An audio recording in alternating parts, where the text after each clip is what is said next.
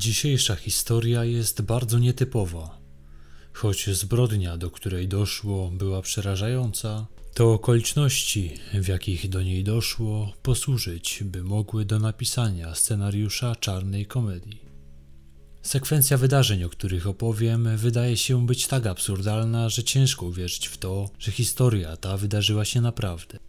Kompletny brak logiki w działaniach bohaterów wydaje się być aż nieprawdopodobny. Wszystkiemu winny był jednak spożywany w nadmiarze przez lata alkohol. W wyniku wydarzeń z 17 listopada 2013 roku życie straciła jedna osoba. Zapraszam na podcast Mrożące krew. Mirosław i Marianna poznali się na początku lat 80. Ich znajomość z czasem przerodziła się w związek. Dobrze się ze sobą dogadywali. Powodziło im się całkiem nieźle. W roku 1986 urodził się im syn, Andrzej. 2 lata później na świat przyszła ich córka, Patrycja. Mirosław i Marianna, mimo stworzenia pełnoprawnej rodziny, nigdy nie sformalizowali swojego związku. Żyli na tak zwaną kocią łapę. Nie wzięli ślubu. Marianna przez kilka lat prowadziła własny sklep, który przynosił przez jakiś czas całkiem niezły dochód. Z czasem jednak interes podupadał i musiała zamknąć swój sklep. Mirosław zarabiał jednak na tyle dużo, by utrzymać 4-osobową rodzinę i zapewnić jej byt na ponadprzeciętnym poziomie. Mężczyzna pracował jako monter urządzeń telekomunikacyjnych. Była to dobrze płatna praca. Mieszkali w bloku w niespełna 70-metrowym mieszkaniu w Aleksandrowie Łódzkim. Było to mieszkanie spółdzielcze. Byli jego właścicielami, ale musieli każdego miesiąca płacić czynsz. Byli też w stanie odłożyć pieniądze na działkę na wsi, na którą to mogli udać się, by odpocząć od zgiełku codzienności. Działka ta znajdowała się w małej wiosce Budzynek w gminie Dalików. To jakieś 20 minut drogi od Aleksandrowa, w którym mieszkali. Marianna bardzo dobrze znała okolicznych mieszkańców. Właśnie tam się wychowała. Prócz tego para była w posiadaniu nieruchomości rolnych, które w spadku otrzymała Marianna. Nie da się ukryć, że ich sytuacja finansowa była znacznie powyżej sytuacji przeciętnego Kowalskiego. Para posiadała wspólne konto bankowe. Mirosław miał zaufanie do swojej partnerki. Nie miał problemów z tym, by udostępnić jej pieniądze, które on sam zarabiał. Przez wiele lat byli zgodnym małżeństwem, które miewało swoje problemy, jednak zawsze dogadywali się ze sobą. Z czasem jednak sytuacja zaczęła się komplikować. Gdy dzieci stały się już dorosłe, Marianna zaczęła coraz częściej zaglądać do kieliszka. Patrycja z czasem poznała mężczyznę i wyprowadziła się z domu. Planowała ślub. Andrzej nadal mieszkał z rodzicami. Marianna w alkoholu odnajdywała ukojenie i sens wszystkiego. Wpadła w nauk, co doprowadziło do pogorszenia się relacji rodzinnych. Kobieta zaczęła wybierać ze wspólnego konta pieniądze. Przeznaczała je na alkohol. Nie przyznawała się jednak mężowi, że to ona podbiera pieniądze. Ich sytuacja finansowa zaczęła się pogarszać. Mężczyzna również zaczął pić coraz więcej. Gdy Mirosław zaczął wypytywać żonę o znikające z konta sumy, ona zaczęła wymyślać niestworzone historie. Jednego razu stwierdziła, że ich syn Andrzej poprosił ją o pożyczkę, a później tej kwoty nie zwrócił. Mirosław postanowił skonfrontować informację, jaką otrzymał od żony. Najlepiej było to zrobić podczas wspólnej rozmowy z synem. Podczas niej okazało się, że kobieta wymyśliła tę historię, chcąc zatuszować fakt, że pieniądze te najzwyczajniej w świecie przepiła. Rozmowa rodziców z synem miała dość nieprzyjemny przebieg. Andrzej miał dość tego, że matka ciągle pije, a ojciec zaczyna jej dorównywać w tej kwestii. Gdy podczas pijackiej awantury zarzucili mu przywłaszczenie ich pieniędzy, coś w nim pękło. Postanowił, że nastał czas, by wyrwać się z domu. Przez alkohol Marianna zaczęła się robić osobą bardzo uciążliwą dla wszystkich. Kobieta zaczęła kierować coraz częściej oskarżenia w kierunku swoich bliskich. Najczęściej ofiarą takich oskarżeń padała córka, Patrycja. Ta, mimo iż wyprowadziła się z domu jakiś czas temu, starała się utrzymywać dobre kontakty z rodziną. Rozmowy z matką nie należały do łatwych. Nie dało się nie zauważyć tego, jakie spustoszenie w jej mózgu spowodował codziennie pity alkohol. Często bezpodstawnie oskarżała Patrycję o różne absurdalne rzeczy. Opowiadała też niestworzone historie, nie tylko jej zresztą. Ciężko było uwierzyć w cokolwiek z rzeczy, które wygadywała. Wymyśliła, że jest chora na raka. Opowiadała ze szczegółami o kolejnych etapach swojego leczenia chemioterapią. Tę historię opowiadała nie tylko córce. Także inni mieszkańcy wsi Budzynek wysłuchiwali jej opowieści na ten temat. Ludzie nie chcieli urazić kobiety, ale na jej ciele nie było żadnych śladów leczenia. Chemioterapia jest bardzo wyniszczająca dla organizmu. Osoba, która jest zmuszona do tego typu leczenia, traci wszystkie włosy. W przypadku Marianny o niczym takim nie było mowy. Kobieta zaczęła wręcz patologicznie kłamać i wymyślała co rusz to inne niestworzone historie. Stała się dosłownie wrakiem człowieka. Postępowała irracjonalnie. Jej mózg zdecydowanie nie pracował na normalnym poziomie. Straciła jakąkolwiek wiarygodność wśród najbliższych. Patrycja mówi, że nie potrafiła uwierzyć w żadne jej słowo. Mirosław również pił nałogowo, ale w jego przypadku nie doszło jeszcze do tak gwałtownej zmiany w postępowaniu, jak u jego wieloletniej partnerki. Z powodu patologicznego alkoholizmu Marianny dochodziło do kolejnych nieporozumień między nią a Mirosławem. Kobieta od lat odpowiedzialna była za dopilnowanie części opłat. Należały do nich opłata za czynsz i za prąd. Alkoholiczka, której jedynym celem stało się picie, z czasem zaniedbała tego obowiązku. Doprowadziło to do odcięcia energii elektrycznej w ich mieszkaniu. Problemy finansowe oraz ciągłe nadużywanie alkoholu przez oboje partnerów było przyczyną coraz częstszych domowych awantur. Były one na tyle głośne, że nie dało się ich nie słyszeć w sąsiedztwie. Coraz częściej wzywana była policja. Najczęściej awantury te były wszczynane przez Mariannę, ale po alkoholu również Mirosławowi czasem puszczały nerwy. Miał on opinię spokojnego, nikomu nie wadzącego mężczyzny. Jednak gdy człowiek podlega ciągłej presji, może wybuchnąć. Pogarszające się stosunki rodzinne doprowadziły do tego, że syn i córka coraz bardziej odcinali się od swoich rodziców. Głównie chodziło o zachowanie Marianny. Wszelkie wizyty kończyły się wiecznymi pretensjami, które nie miały w rzeczywistości żadnych podstaw. Andrzej wyjechał do pracy za granicę. W październiku 2013 roku Patrycja wzięła ślub. Rodzice jednak nie pojawili się na uroczystości, co bardzo ją dotknęło i czuła do nich uraz.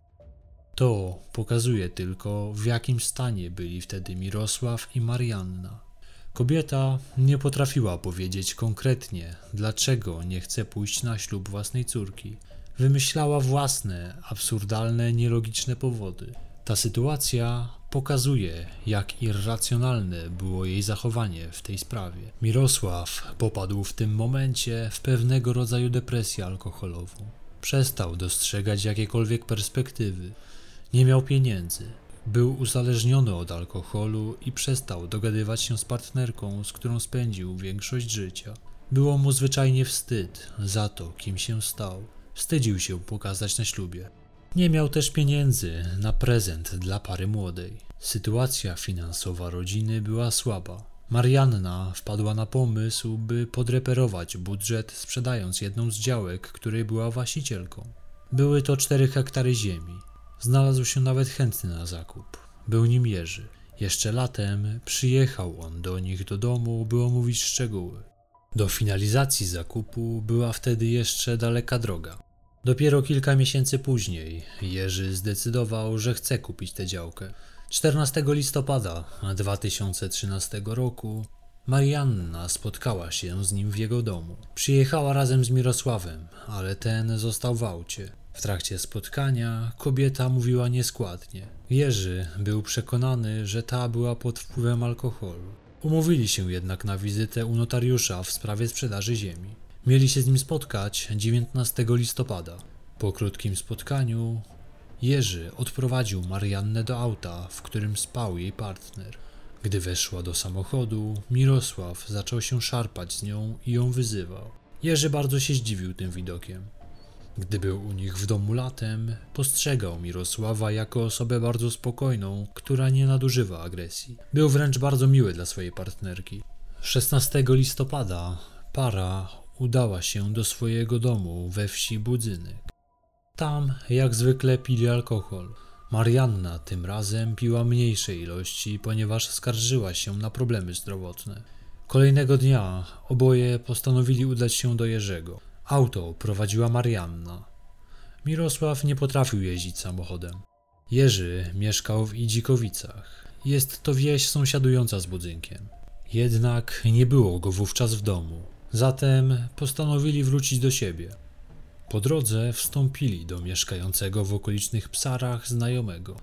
Mimo iż było jeszcze rano, to wypili z nim pół litra wódki we trójkę. Potem, jakby nigdy nic, wsiedli do auta razem ze znajomym, którego podwieźli do Budynka. Oni sami udali się do siebie. Gdy Jerzy dowiedział się od swojego syna, że rano byli u niego sprzedawcy ziemi, którą chce kupić, po południu postanowił udać się do nich, by dowiedzieć się, w jakim celu chcieli się z nim spotkać. Zabrał ze sobą pół litra wódki.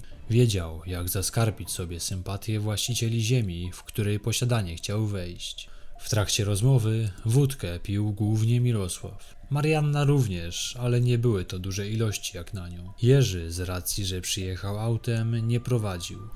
Po skończonym spotkaniu mężczyzna wrócił do siebie. Mirosław postanowił wtedy, że chce pojechać do Aleksandrowa.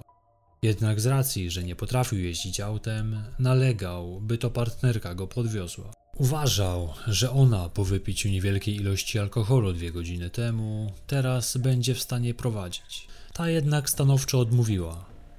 W tym momencie doszło między tą dwójką do kłótni. Krzyki z domu było słychać z daleka. Mężczyzna powiedział, że skoro Marianna nie chce mu pomóc, to zgłosi się o pomoc do sąsiadów. Kobieta absolutnie mu na to nie pozwalała. Konflikt zaogniał się jeszcze bardziej. Mirosław był już mocno pijany. To, co się wydarzy dalej, w znacznym stopniu naznaczone jest stanem upojenia, w jakim się znajdował. Brak było w jego działaniu logiki. Postanowił zaszantażować partnerkę, która nie chce podwieźć go do mieszkania w Aleksandrowie. Poszedł do garażu.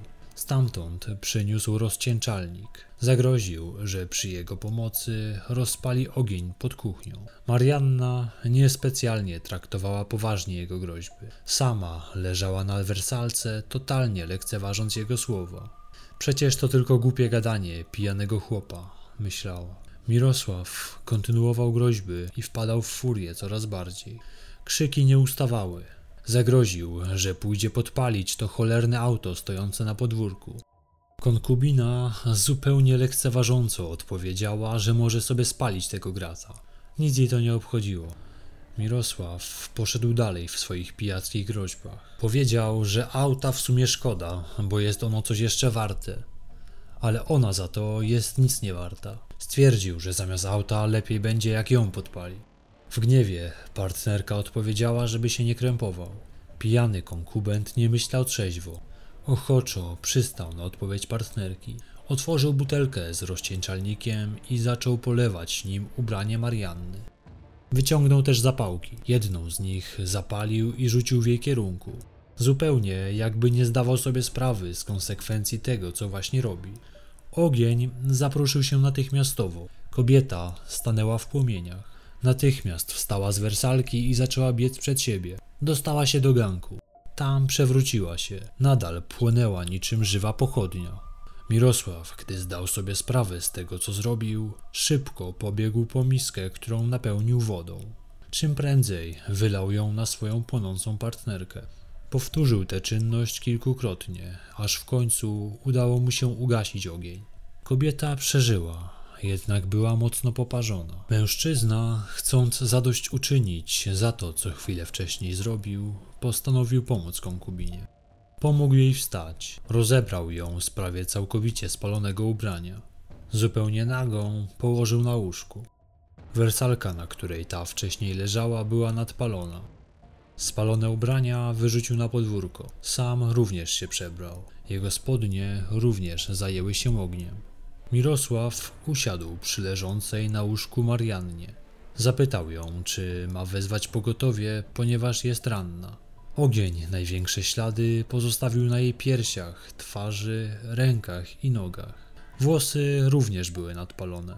Nie wyglądało to dobrze. Skóra w poparzonych miejscach przybrała nienaturalnie ciemny kolor. Kobieta jednak powiedziała, że nie chce pomocy. W najbliższym czasie jeszcze kilkukrotnie prosił ją, by mógł zadzwonić na pogotowie, ale ta pozostała nieugięta. Stanowczo odmawiała. Z niezrozumiałych dla mnie powodów mężczyzna, zamiast samemu podjąć decyzję o wezwaniu pomocy, słuchał się Marianny. On sam miał telefon, którym mógłby to połączenie wykonać. Jednak nie miał żadnych środków na koncie. Był przekonany, że takim telefonem nie będzie mógł zadzwonić nawet na numer alarmowy. Jego zachowanie tłumaczę sobie stanem mocnego upojenia. Nie widzę innego logicznego wyjścia. Po kilkukrotnych namowach odpuścił. Powiedział, że idzie do sklepu. Tak też zrobił. Udał się do pobliskiego sklepu. Pojawił się tam około godziny 16.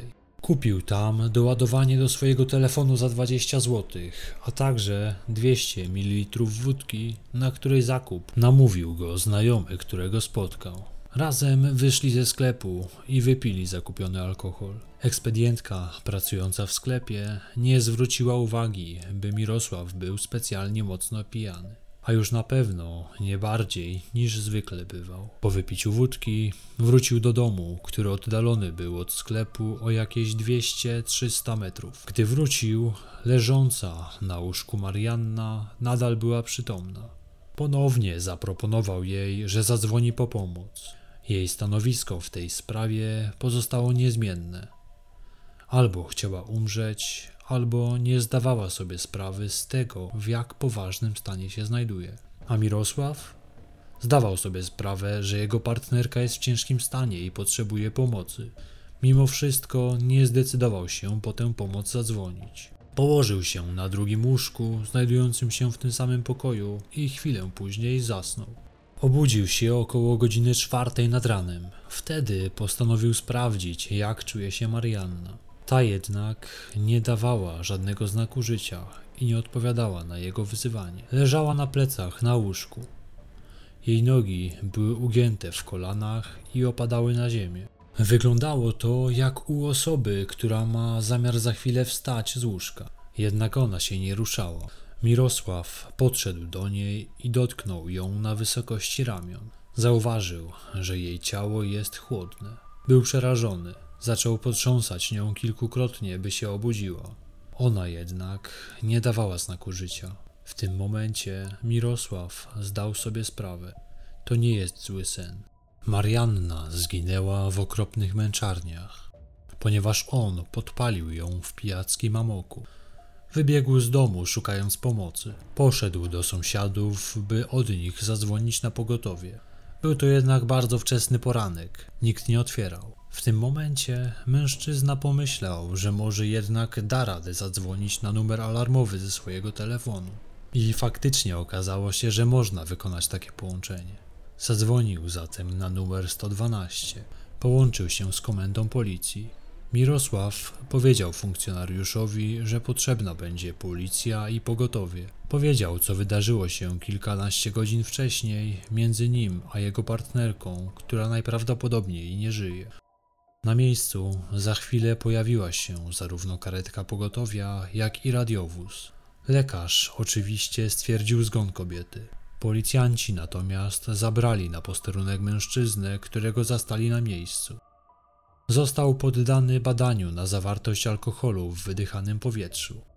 Alkomat wykazał niemal 1 promil. Zaznaczam, że w tym momencie Mirosław był ponad 12 godzin od spożycia ostatniego alkoholu. Później lekarz przeprowadzający sekcję zwłok określił, że ofiara w momencie śmierci miała ponad 2 promile alkoholu. Zaznaczyć należy, że tego dnia wypiła nadzwyczaj niewielkie ilości alkoholu w porównaniu z tym, jak bywało w innych dniach, a ostatnie mililitry wypiła kilka godzin przed śmiercią. Biegły stwierdził też, że gdyby pomoc została udzielona kobiecie bezpośrednio po ugaszeniu ognia, istniałaby bardzo niewielka szansa na uratowanie jej życia. Najprawdopodobniej minęło wiele godzin między podpaleniem a zgonem. Niewykluczone, że tych godzin minęło nawet kilkanaście. Przez cały ten czas Marianna musiała odczuwać potworny ból. Być może był on stłumiony przez alkohol, ale na pewno bardzo cierpiała w ostatnich godzinach życia. Sam Mirosław od początku przyznawał się do tego, co zrobił. Zaznaczał jednak, że nie zdawał sobie sprawy co do tego, jakie konsekwencje mogą nieść jego czyny. Polewając konkubinę rozcieńczalnikiem, nie miał zamiaru pozbawiać jej życia. Sam przedstawia to jako działanie od niechcenia. Jak sam to ujął, po prostu od niechcenia chlusnął otwartą butelką w jej stronę. Rzucił zapałkę, po czym się odwrócił. Nie widział samego momentu podpalenia. Nie zdawał sobie sprawy, że to, co robi, może być tak groźne. Moim zdaniem było to po prostu głupie. Dzieci Mirosława przedstawiają go w dobrym świetle. Z ich opowieści jawi się on jako człowiek spokojny, opiekuńczy i potrafiący zadbać o swoją rodzinę. Na co dzień jest też pogodny. Jego największą wadą było nadmierne spożywanie alkoholu. W oczach rodziny potrafił on jednak panować nad tym nałogiem. W przeciwieństwie do Marianny, która kompletnie zatraciła się w codziennym piciu i zaczęła tracić kontakt z rzeczywistością. Dzieci Mirosława nie przyjmują do wiadomości, że mógł on dopuścić się tak strasznego czynu, jakim było podpalenie ich własnej matki. To on był dla nich podporą. On trzymał rodzinę w ryzach, podczas gdy matka myślała tylko o piciu i nikt się dla niej nie liczył. Nawet mając w świadomości, że fakty, a także samo przyznanie się Mirosława przemawiają za tym, że zabił on ich matkę, dzieci stoją po jego stronie. Marianna od dawna była bardzo problematyczna i skonfliktowana ze wszystkimi. Ojciec starał się ich pogodzić. Również sąsiedzi z budynka przedstawiają Mirosława w superlatywach. W ich oczach był czuły względem swojej partnerki i to on wspierał ją, kiedy tylko mógł. Psychiatrzy badający mężczyznę nie stwierdzili u niego upośledzenia umysłowego. Jednak zaobserwowano u niego zaburzenia psychiczne spowodowane uzależnieniem od alkoholu. Sąd uznał, że wydarzenia z dnia 17 listopada nie były efektem nieumyślnego działania. Oskarżony odpowiedział za umyślne spowodowanie śmierci. Nie uznano jednak, by działał on z bezpośrednim zamiarem pozbawienia życia Marianny. Gdyby tak było, nie ugasiłby ognia, którym ją podpalił. Sam sposób zadania śmierci był niezwykle okrutny. Zgon poprzedzony był ogromnym, wielogodzinnym bólem. Była to zbrodnia zadana ze szczególnym okrucieństwem. Za tego typu zabójstwo grozi nawet kara dożywotniego pozbawienia wolności. Jednak okoliczności w tym przypadku były bardzo nietypowe. Sam Mirosław był dotąd niekarany.